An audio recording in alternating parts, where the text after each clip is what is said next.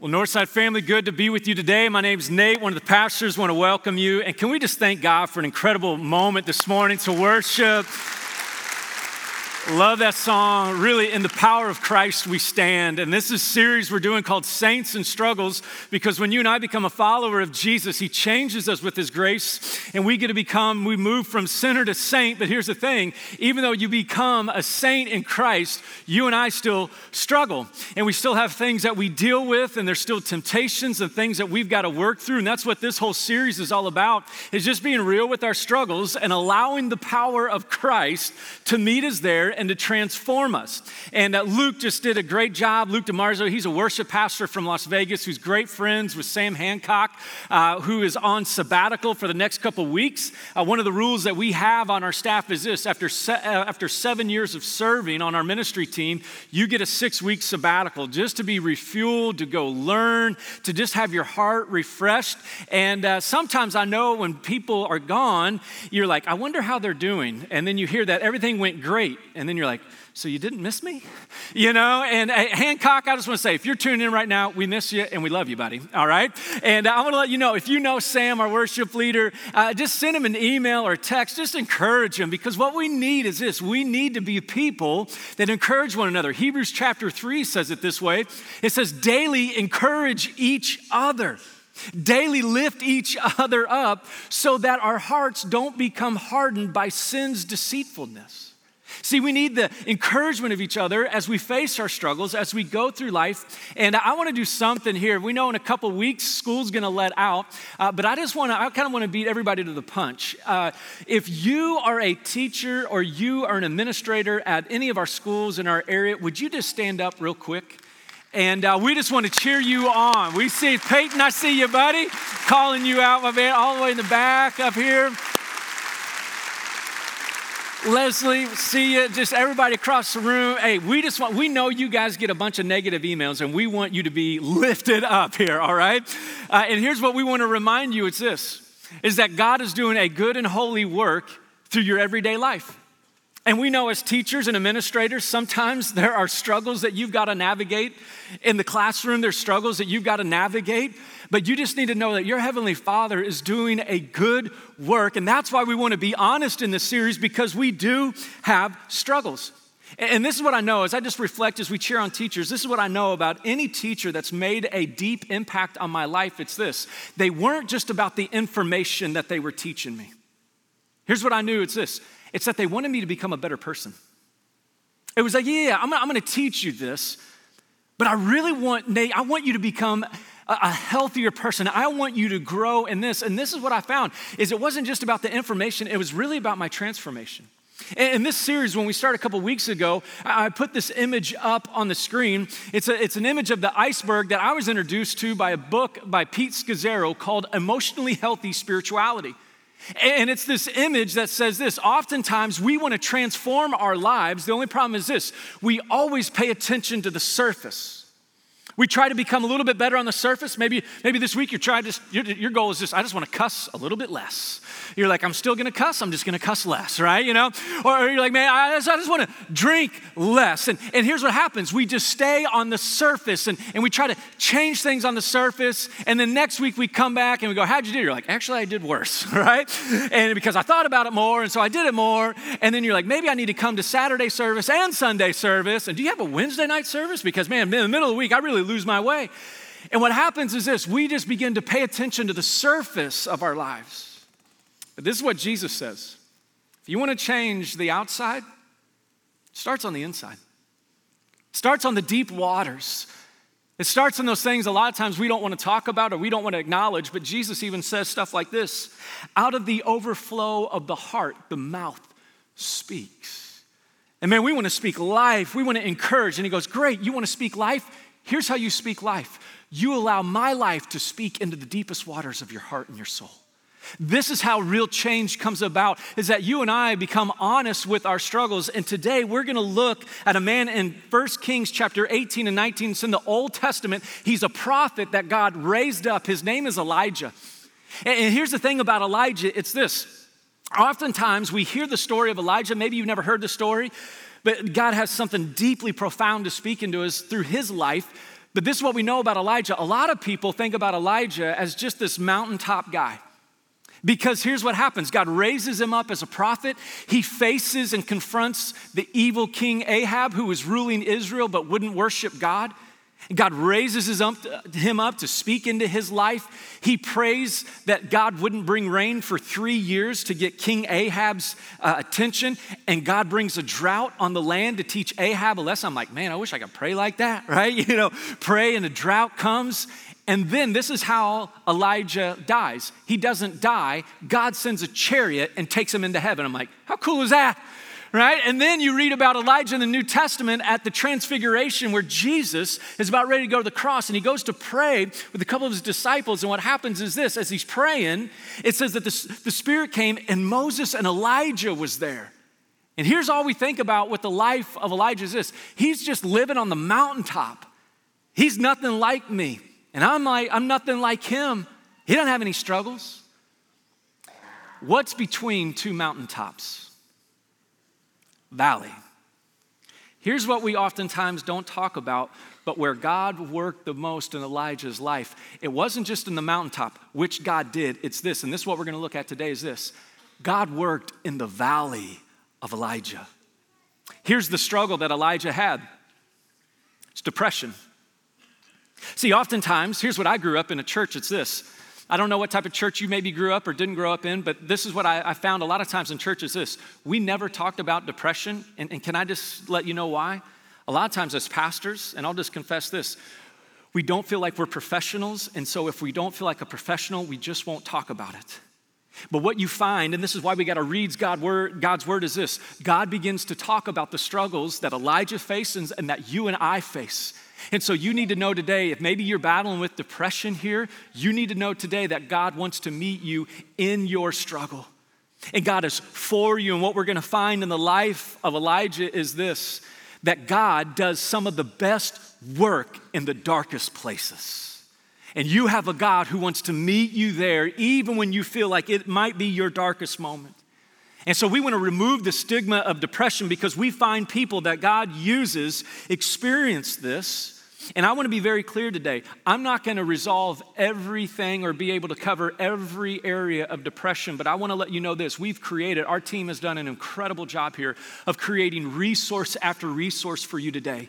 Uh, one, I had a chance, you're going to find it's already on social media, or you can go to mynorthside.com uh, slash depression, and there's a bunch of resources there. I got a chance to interview. Uh, we have some Christian psychologists in our church, Dr. Aaron and Ryan Baker. I had a chance to interview them and go a whole lot deeper. We have parent resources because here's what we know this won't be a one and done sermon on depression and go, everybody got it? Good. All right, now get out of here, right? You know, it's like, here's what we know this is going to be something that we're all going to have to face. And this is going to be something that we're going to have to learn how to deal. Here's what I learned about depression there's actually two different kinds. Some people in this room, and maybe you experienced this or you had a family member, it's this you had a family member or yourself dealt with chemical depression that became clinical.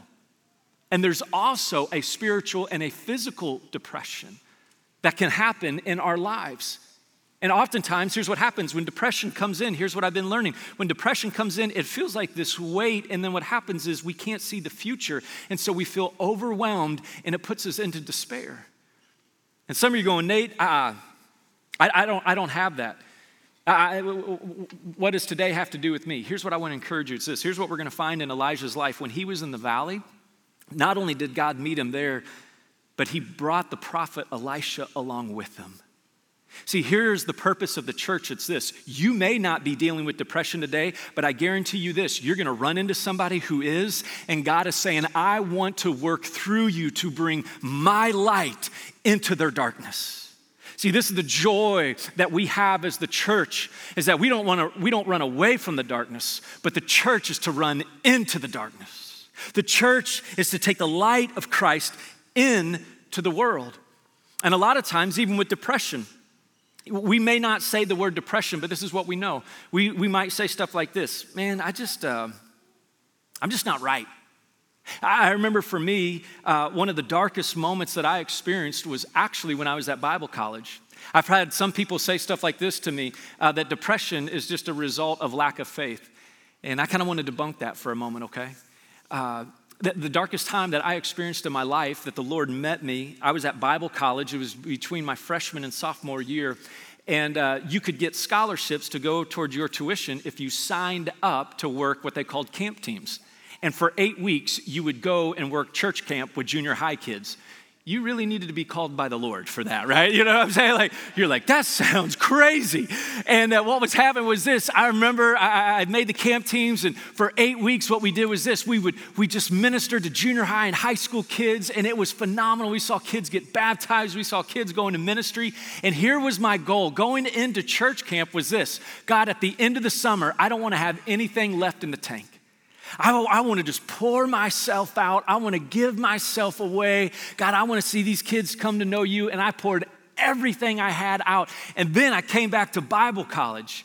And here's what happened. As soon as school started, man, they started loading you up with homework right? Imagine that, homework at college, right? And, and I, I, remember coming back and I started having all this work to do, and then something began to happen in me. You know, for me, I love people. I get fired up around people, man. I'll talk to a wall, right? I'll be like, how'd you get here?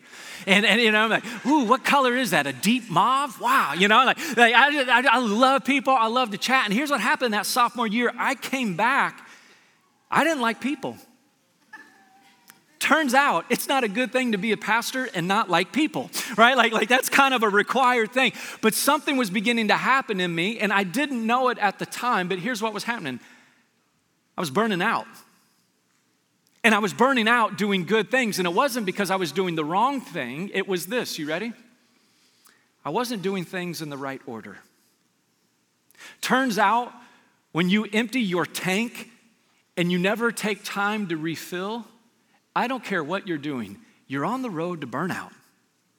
That's why oftentimes, even if you're, you're here today and you're not a Christian, you're tuning in, you're not a Christian, this is why, this is what I found. Depression doesn't show favoritism.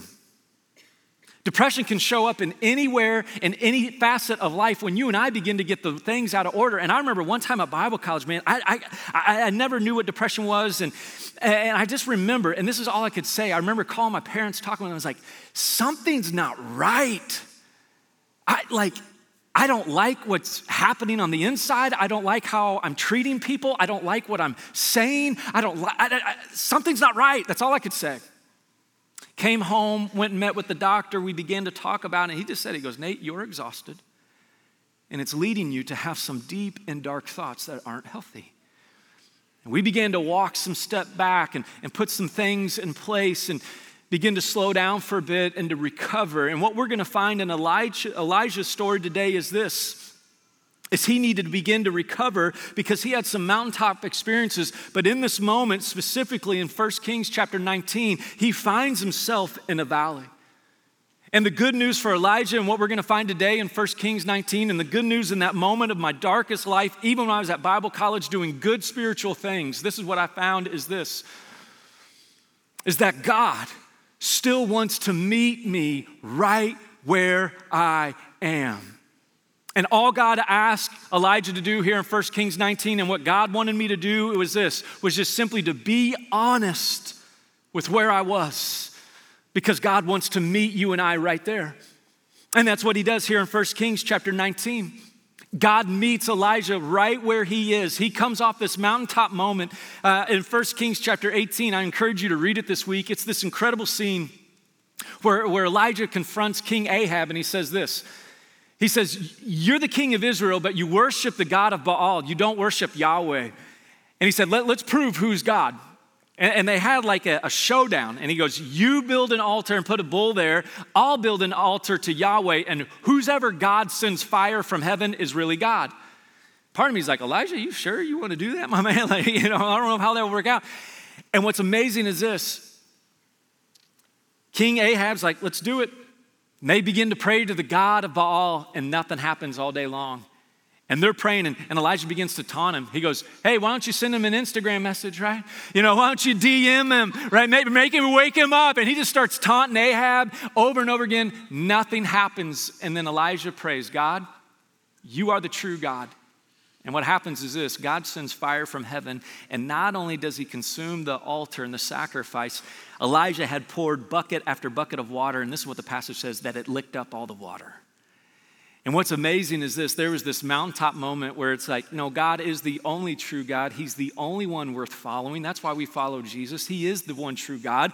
He is the one who is with us in our darkest moment. The only thing was this after that moment, Elijah began to pray in 1 Kings chapter 18. You know, he had prayed for a drought for three years.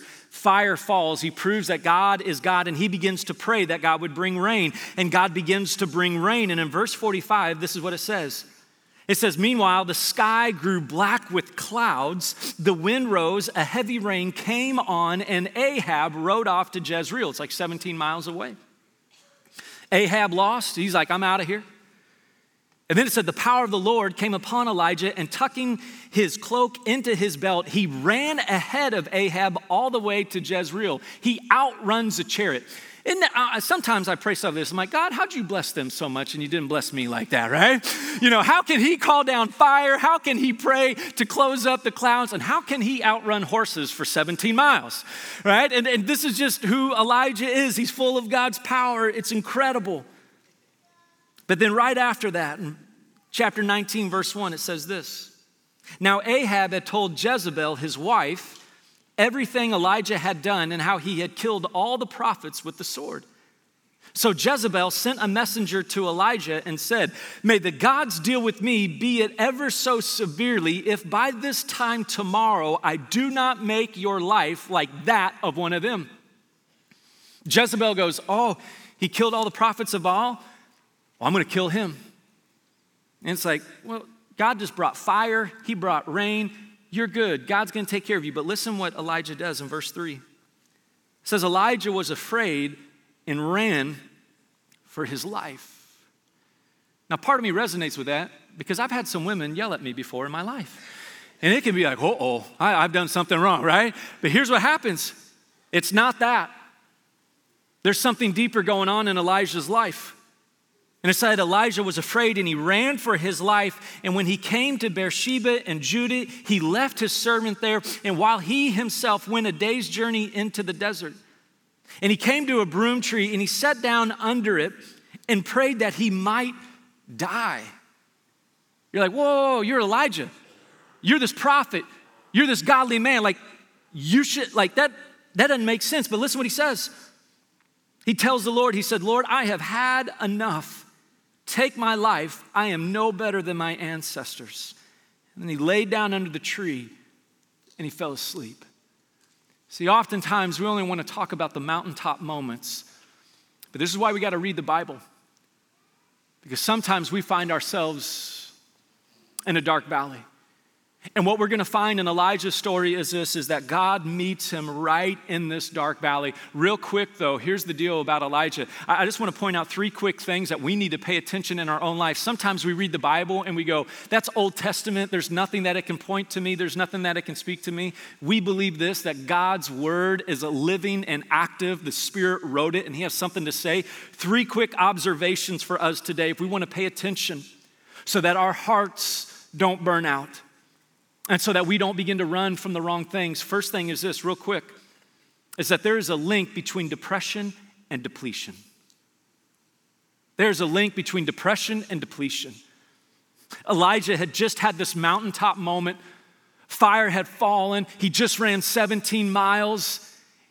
And then one, one woman begins to taunt him and says, I'm going to kill you. And it's going, No, you've seen God's faithfulness. What's happening? You know what's happening in Elijah's life? He's depleted, he's worn down. Too many times we begin to believe that sometimes if we become followers of Jesus, that we'll just become invincible people and nothing will get to us. I just want to remind you, you and I, we're human beings. Matter of fact, listen what it says in James chapter 5, verse 17 if you just study the word Elijah, it comes up in the New Testament a couple times too. In James, the, the half brother, Jesus says this about Elijah. He reminds us, it says this, even though Elijah did great things, he says this Elijah was a man just like us. That God did incredible things through him, but here's the deal Elijah dealt with depression and he dealt with these deep things because he actually began to get depleted. This is why we've got to pay attention to to how we live our life and the rhythm of our life. Matter of fact, I got a question just for you to just pause and to think about for a moment. It's this Is there something in your life today that you're running from? Or in your honest moment, you would just tell God, God, I've had enough. See, too many times we feel like we can't share that. But in Elijah's valley moment, he begins to have an honest prayer with God. God wants to meet you right there in your depletion, in your moment where you're overwhelmed. But another quick observation that I found here that began to lead Elijah into this valley is this Elijah chose to live life alone. He began to live life alone. Listen to what it says in verse 3. It says, Elijah not only was afraid on this, but it says this in verse 4 while he himself, or in verse 3, and he left his servant there while he himself went a day's journey into the desert. See, what happens is this, and, and we're coming off this last season over the past couple years. And again, you don't even need Christian psychologists to agree with you on this. This is what all people know it's this. You and I are not at our best when we're alone, are we? When you and I are isolated, specifically as the church, when I don't have brothers and sisters around me, I just know this I am not at my best. I, am actually at my worst. And, and see, what a lot of times is what Satan loves to do. He wants to keep us isolated. He wants to keep all these walls from everything else. That's where he wants us to live in isolation, to feel like nobody else probably has done what we've done. Nobody else could know what's going on. And Elijah begins to remove himself and the last thing is this it's that comparison can open the door to depression. Listen what he says in verse 4. He says, And when he went there, he prayed that he might die. And he said, This, I've had enough, Lord. Take my life. And then he says this, and I am no better than my ancestors. See, what happens is this a lot of times, we don't even know it, but when you and I begin to compare, you know what happens? This is at least what happens in my heart. It's this the more I compare myself to somebody else, here's what happens the less grateful I am to God. And I just, I, I stop being grateful because all I can do is this I just compare and I start saying stuff like this. Well, why do they get to experience that? Right? And I don't get to do this. Right? And we begin to compare and we begin to do this. I'll just be honest. Uh, that's why I've got to limit social media. I know what it does to my own heart and soul. It, man, it just, it, it consumes me. I, I, just become the biggest critic. I begin to compare, and then all I am is this I'm just not, I'm not grateful at all. And one of the things, what we've done, the resource uh, uh at mynorthside.com slash depression is this for parents. We've begun to put resources there to help you because growing up, we didn't have social media. But, but parents, I just want to encourage you with this. You and I cannot delegate the responsibility of social media with our kids. You and I are responsible to help pastor and love them through. We just can't give the phone and go, good luck, I hope you don't screw up. That's not, that's not parenting. You and I have got to begin to step in and begin to pastor our kids and begin to see what they're taking into their life. And some of you go, Nate, I love it, but I, I don't know how to do it. This is why we want to pay attention to how God meets Elijah in his valley. You may be in that valley today, and I want to encourage you and give you hope that God meets Elijah here, and he's here to meet you and I today here. Listen what it says in 1 Kings chapter 19, verse 5. It says, All at once, an angel touched Elijah and said, Elijah, get up and eat. And he looked around, and there by his head was a cake of bread baked over hot coals and a jar of water. And he ate and drank and then he laid down again. You know, one of the most spiritual things you and I can do is take a nap. You ever seen that on like Sunday afternoon? You're like, something's happening, system shutting down, right? You know, and it's like, it, like, it doesn't matter. It's like on Sunday afternoon, it's just like, this like all of us, right? And, and there's something that's happening here because in the creation order, God works for six days, and on the seventh day, what did he do? He rested. And in this moment, this is what God is doing. He's going, Hey, Elijah, wake up, eat, drink, take a nap. And I'm like, Praise the Lord, right? Yes, yes, right? And then he goes on, he says it again. He tells it, he goes, he, he, he, begins to say, hey, he ate and he drank and he lay down again. Verse 7 Then the angel of the Lord came back a second time, touched Elijah, and said, Get up, and eat. And then here's why. You ready? For the journey is too much for you. The journey's too much for you. You know why I got into that dark valley between my freshman and sophomore year in college? Because I didn't realize the journey was too much for me. God never called me to just pour myself out without ever being filled back up. That's not to live in the rhythm of God. In Elijah's darkest moment, God meets him there and he goes, Hey, here's some bread, here's some water, take a nap.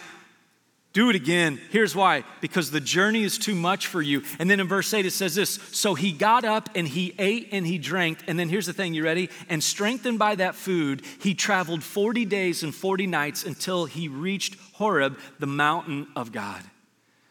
See, the beautiful thing about God is this He meets us in our valley and He begins to minister to us and refuel us because He says this I've got another mountain for you to climb. See, the good news for you and I today is this we may find ourselves in the valley, or you may find somebody in the valley, but the hope is this is that God wants to meet you in the valley. And then he says, Because I have more for you. And the journey that I have for you, it's too much for you. And so I want this relationship with you. This is the goodness of God, is that God meets us with grace in our most depleted moment. God meets you and I with grace when the tank is empty, you may be here today and it took everything you had to make it here today. It may, take, it may have taken everything you had just to turn this on online, and we're glad you're tuning in. But God meets you and I with grace. He refuels Elijah, and then he says this Hey, I've got another opportunity for you. Listen what it says here in verse 9. And there, Elijah went into a cave and he spent the night. And the word of the Lord came to Elijah, and he asked this question What are you doing here, Elijah? Notice how God asked a deeper question, a question below the surface. Elijah, what's going on? Why are you here? What are you dealing with? What are you running from? I, know you're running from Jezebel, but here's the deeper question Why are you running? What, are you doing here? Elijah responds, I've been very zealous for the Lord God Almighty. The Israelites have rejected your covenant. They've broken down your altars. They put your prophets to death with the sword. I'm the only one left, and now they're trying to kill me too. Then the Lord said, Go out and stand on the mountain in the presence of the Lord, for the Lord is about to pass by. This is what I love about God. In Elijah's darkest moment, he shows up with his presence. In your darkest moment and my darkest moment, the presence of God does not leave us. And if you notice this, he says this He goes, Go out of the mountain here, go out and stand on the mountain. And he begins to draw him out and then it says, Then a great and powerful wind tore the mountains apart and shattered the rocks before the Lord. But the Lord was not in the wind. And after the wind, there was an earthquake, but the Lord was not in the earthquake. And after the earthquake came a fire, but the Lord was not in the fire. And after the fire came a gentle whisper. And when Elijah heard it, he pulled his cloak over his face and he went out and stood at the mouth of the cave. See, it's God's presence and His Word that begins to draw us out of the darkness. Too many times we feel like it's up to us to get out of our cave or to get out of the valley or out of our darkness. It is the presence and the power of God that meets us there and begins to walk us in this journey forward. And he begins to walk Elijah out. And then he says this he gets him out there, and then it says, Then the voice said to him, what are you doing here, Elijah? Ask him the same question. Elijah gives him the same response. I've been very zealous for the Lord God Almighty, and the Israelites have rejected your covenant. They've broken down your altars and put your prophets to death, prophets to death with the sword, and I'm the only one left. And now they're trying to kill me too. Here's what's happening. God is trying to get Elijah to come face to face with what's really going on in the depths of his soul. You can count six different emotions that Elijah's facing here. He's experiencing fear, desperation, low self esteem, anger, loneliness, and worry. All of that is driving him into this valley. And some of you are going, How do we begin to deal with this? This is what I found, even in I'm learning on this journey as well, is this. Here's how I have to deal with what's going on in the depths of my soul. It's this. So we got to name it to tame it. God says one of the ways that He wants to deal with our dark valley is this is that you and I have to really say what's going on in our life. I'm in this learning cohort with some other leaders and pastors, and the lady who's leading this, and there's another executive guy who's leading it. When every time we get together, our homework is this. She begins to, to check our homework. I know I'm 40 and I'm still doing homework, man. And, and uh, what's great is this she asks all of us, How are you doing? And oftentimes, this is what I would say the first couple times I go, I'm doing pretty good. She'd go, Good's not an emotion. How are you doing? hungry? I don't like, I'm like, I, I don't know. And a lot of times this is what happens. You know, sometimes we just say these surface like, I'm doing good or I'm doing well. Those aren't emotions. And that's not really what's going on in the surface in me.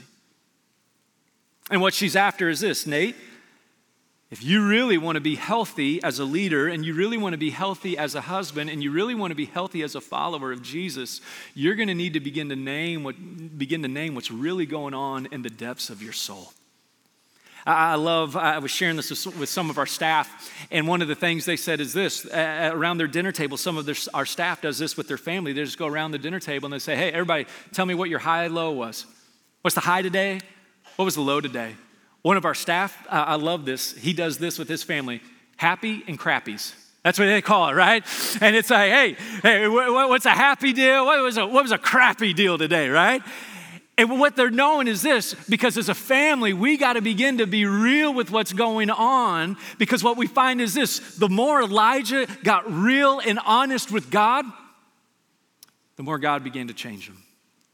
Our thought is this the more we get real with God, we think the more God will probably hate us. Actually, the exact opposite happens. The more you get honest with God, the more you become like Him because you're revealing the depths of your soul to Him.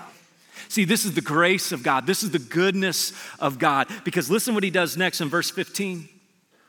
God's beginning to draw him out of the cave. In verse 15, it says, The Lord said to Elijah, Go back the way you came. Go back the way you came. Go to the desert of Damascus. And when you get there, anoint Hazael king over Aram. Also anoint Jehu, son of Nimshi, king over Israel. And anoint Elisha, son of Shaphat, from Abel Meholah, to succeed you as prophet. Jehu will put to death any, anyone who escapes the sword of Hazael, and Elisha will put to death any who escape the sword of Jehu. Yet I reserve 7,000 in Israel, all whose knees have not bowed down to Baal, and all whose mouths have not kissed him. What he's telling this to Elijah is this here's how I'm going to lead you out of the valley. It's this God has given you a purpose, Elijah and a people. Even clinical studies show this. One of the leading things that lead us to depression is this a lack of meaning and purpose in our life. And when you and I lack meaning and purpose, it's very easy for our lives to begin to spiral out of control. This is why God tells this to Elijah. He says, Here's what I want you to do. I want you to go back the way you came. I want you to face those things. I don't want you to avoid them. And then here's what I want you to do I want you to begin to raise people up so that you can have successors. See, this is our call as the church family. It's this it's to connect unconnected people to Jesus Christ. See, God gives you and I a purpose when you and I don't have a purpose in our life. And not only that, God gives us a people. And not only does He give us a people, this is what I love about God. Listen how generous He is. In verse 18, He says this Yet I reserve 7,000 in Israel for you, Elisha, or Elijah. You may feel all alone, but I've got 7,000 people waiting for you. See, the power of the church is this you and I may feel like we are in a valley and we are by ourselves, and God says this no, I have created the church through Christ. You are not alone. One of the most powerful gifts that you can give somebody is this. You ready? Just your presence. Just your presence. Hey, you're not alone in this valley. You're not in the struggle by yourself. What's incredible is in 2 Kings chapter 2, God, when he gives Elisha to Elijah to be one of his best friends, Elijah tries to finish his life by himself. And in verse 2 of 2 Kings, it says this Elijah said to Elisha, Stay here. The Lord has sent me to Bethel. But Elisha said, As surely as the Lord lives and as you live, I will not leave you. So they went down to Bethel. They went down together. They went into what God had together. See, the joy and the honor and the privilege of being the church is this that we get to step into the darkest valley of people's life and we get to bring the light of Jesus. We get to say, hey, listen, God's not done. He still has a purpose and He has people for you. So let me ask this question again Where do you find yourself running today? Or maybe where, in your honest moment, you're just going, God, I've had enough. Because our Heavenly Father, as He had the gentle whisper to Elijah, this is what I love about God. The gentle whisper of God became flesh and bone, and He dwelled among us, and He's with us today. See, when Jesus stepped into the world, I don't know if you know this, but Jesus stepped into the world when it was broken, not when it was perfect. Jesus stepped in when things were messy, not when everything was cleaned up. Because what Jesus did was this He said, No, I've come in to begin to change people from the inside out. And this is what happened in Elijah's life. He began to let the words of Jezebel influence him more than the words of God. And here's what I want to give you today I want to give you the words of Jesus. It's in Matthew chapter 11. Matter of fact, I just want to invite you just to close your eyes right where you are and just allow these words of Jesus to speak over you. Speak over you where maybe you just feel like you're going, God, I've had enough, or I'm just on the run. And listen what Jesus says to his disciples in Matthew chapter 11. He's honest with them and he's honest with us today. He says this to them and he says it to us. He says, Come to me, all of you who are weary and burdened, and I will give you rest. And take my yoke upon you and learn from me, for I'm gentle and humble in heart, and you will find rest for your souls. For my yoke is easy and my burden is light.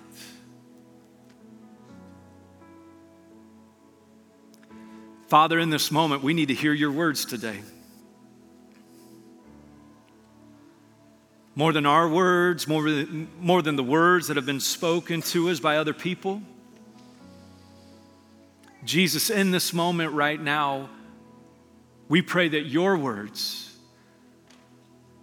would resonate, begin to heal us, would begin to refresh us.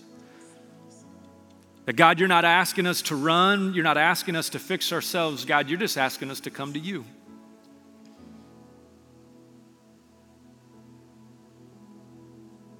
And so, Jesus, by your presence and by your power and by your spirit today,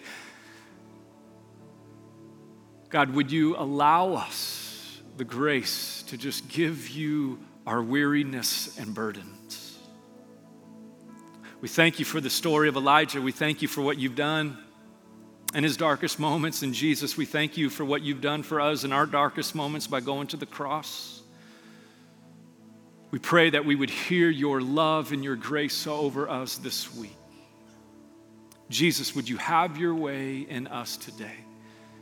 We pray all of this in your name, Jesus. And everybody said together, Amen. May you walk in his light in the darkness this week. God bless y'all. We'll see you next weekend.